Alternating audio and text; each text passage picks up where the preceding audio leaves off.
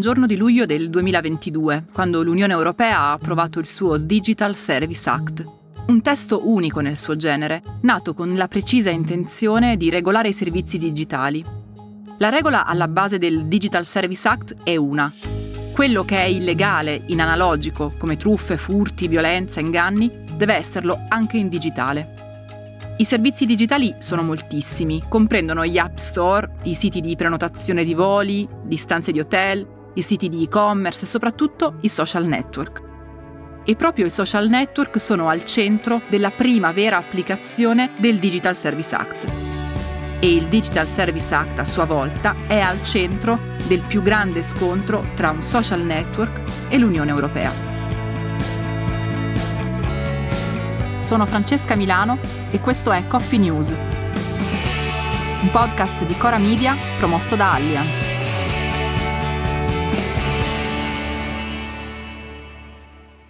Quando si parla di social network si parla di tutti i siti e le app che mettono in comunicazione le persone. Quando hanno fatto la loro comparsa nella prima metà degli anni 2000 e quando poi sono esplosi con Facebook, i social network avevano una dimensione molto privata servivano soprattutto per tenere i contatti con le persone che già si conoscevano e con le quali si avevano frequentazioni o interessi in comune.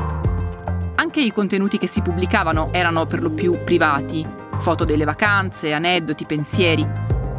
Poi, con il passare degli anni, il legame tra social network e contenuti privati si è spezzato. Un po' perché, come tutte le cose, anche le foto delle vacanze dei nostri amici ci sono venute un po' a noia un po' perché ci si è accorti che le potenzialità di quei mezzi erano molto, ma molto più grandi. Potevano raggiungere una platea potenziale di centinaia di milioni di persone, persino di miliardi di persone.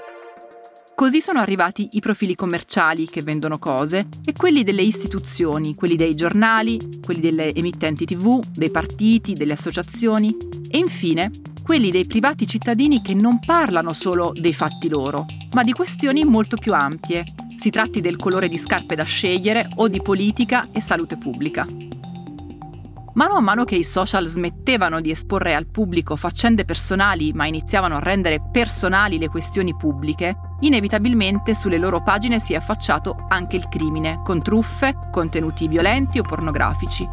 E soprattutto, mano a mano che i social si facevano luogo di discussione politica, tra i loro contenuti hanno preso a insinuarsi anche le fake news. Le fake news, è bene chiarire, non vanno confuse con le opinioni. Le fake news sono fatti inventati, che non esistono e non sono mai esistiti, ma vengono fatti circolare come se fossero veri, allo scopo di confondere l'opinione pubblica, disorientarla oppure, come è successo nei casi più clamorosi, influenzarla.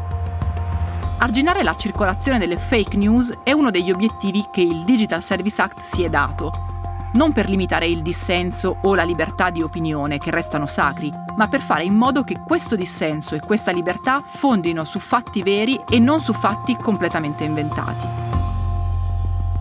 E poiché le fake news circolano principalmente, anche se purtroppo non solo, sui social network, di recente si è arrivati a uno scontro, anche piuttosto duro, tra X, il social network di Elon Musk, e l'Unione Europea. Le cose stanno così. Nelle ore successive agli attacchi di Hamas contro i civili israeliani, quasi tutti i social, ma soprattutto X, si sono riempiti di notizie false circa la dinamica e le ragioni di quei fatti. Foto e video di altri conflitti e addirittura spezzoni di videogames spacciati come autentici e relativi ai fatti del 7 ottobre. Contenuti fasulli che hanno avuto l'effetto di incendiare il dibattito e per certi aspetti farlo proseguire in modo non adeguatamente informato. Per questo il commissario europeo per il mercato interno e i servizi, Thierry Breton, ha scritto una lettera a Elon Musk dicendo di intervenire nel minor tempo possibile per eliminare i contenuti fasulli e fuorvianti. Se non avesse provveduto a farlo nel minor tempo possibile, secondo le regole europee, la piattaforma avrebbe potuto essere multata per un importo fino al 6% dei suoi introiti. Alla richiesta europea sembra che, almeno per ora, non ci sia stata nessuna risposta da parte né di X né di Elon Musk. Ma circolano con insistenza voci circa il fatto che il miliardario possa decidere di risolvere il problema tagliandolo alla radice, cioè togliendo X dal mercato europeo. Musk ha smentito di avere intenzione di percorrere questa strada, ma le regole dell'Unione Europea parlano chiaro e dicono che i responsabili delle piattaforme social che operano in Europa devono avere cura di quello che viene pubblicato, evitando e rimuovendo i contenuti violenti, di incitazione all'odio e quelli palesemente fasulli.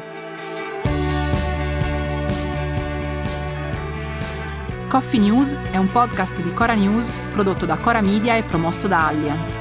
Condotto da Francesca Milano, Guido Brera, Mario Calabresi, Simone Pieranni e Lorenzo Pregliasco. La cura editoriale è di Francesca Milano. In redazione Luciana Grosso e Ilaria Ferraresi. La supervisione del suono e della musica è di Luca Micheli. La post-produzione e il montaggio sono di Filippo Mainardi.